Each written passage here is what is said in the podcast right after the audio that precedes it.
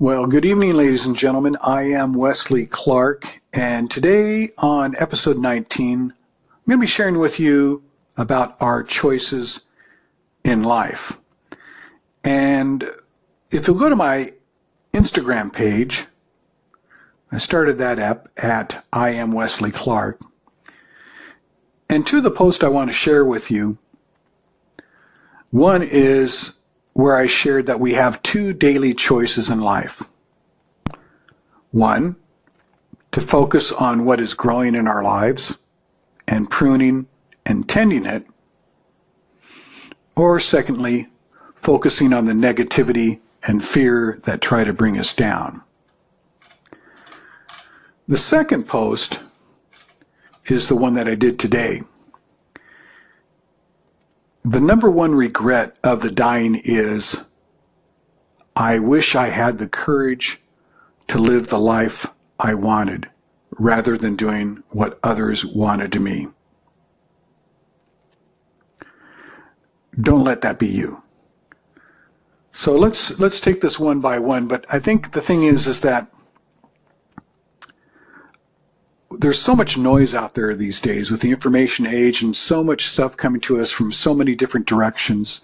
A lot of pressure, pressure to uh, uh, exceed our own expectations and especially exceed the expectations that others might have on us. And we don't want to do like this last post I did and regret saying, I wish I had the courage to live the life I wanted rather than doing what others wanted of me. I don't know if you're there, if you've been there.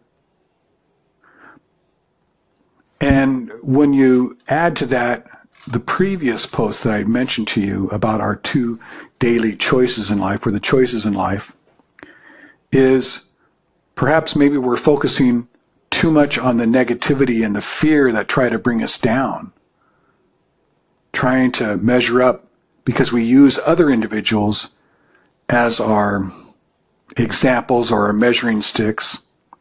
It might be a colleague, a friend, your neighbor, somebody you read about in the paper, a successful individual or ultra successful. And so when you try to compare yourself, you just get down on yourself. You think you're no good you fear that other people would think the same thing about you. And one of the books that I read, uh, a classic actually by Voltaire, called Candide.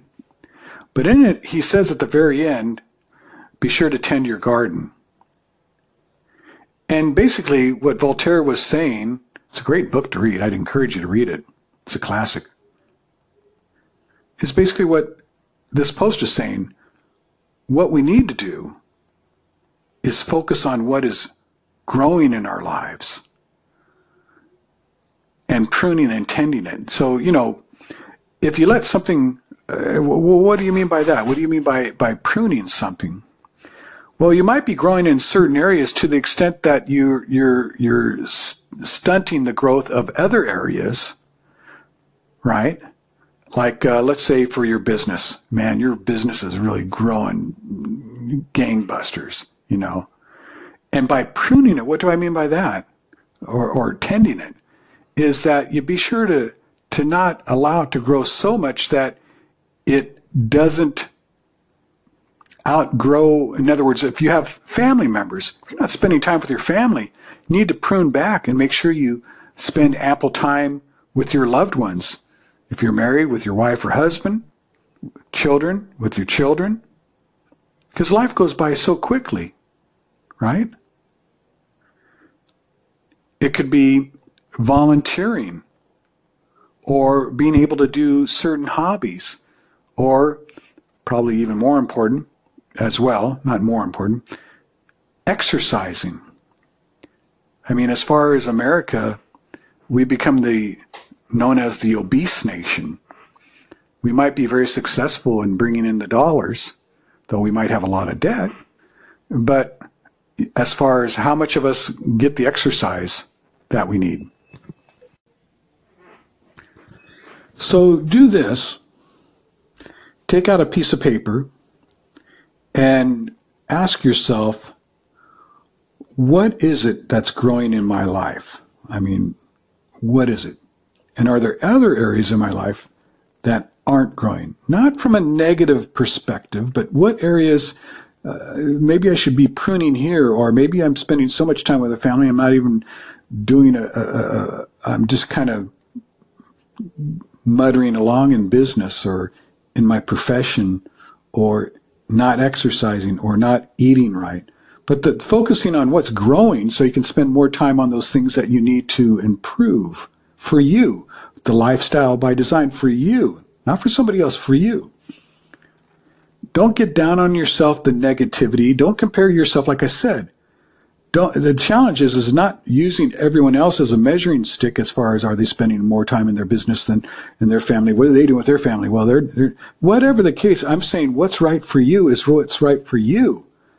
And we got to get away from this compare and contrast with other people, right? Because it's going to bring us down otherwise. Secondly, don't live in regret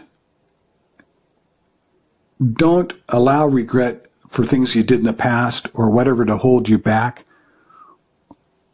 And lastly, you have the courage within you to live the life you want rather than doing what others want of you. Because the reality is, is when you're on your deathbed, the only people that'll be around you at your deathbed are those people that love and care about you. They're your legacy. They're your family these other peoples that wanted you to do other things, or maybe it is your family. But at that time, I guarantee you, when I've been around my grandfather, my grandmother, my mother, my father, it, it's not an issue. I don't think my father was going, oh, you know, what did he want of me? He knew that I loved him and cared for him. And know that you have this life and this opportunity to create a life for yourself, for your family of significance, a legacy that goes long after you've passed on. So I hope I've given you some thought, some things to think about. And once again, I appreciate each and every one of you listening. And feel free to shout out to me via the Anchor FM app or um, via a Twitter post or Instagram post. Take care, guys. God bless. Have a nice night. Bye.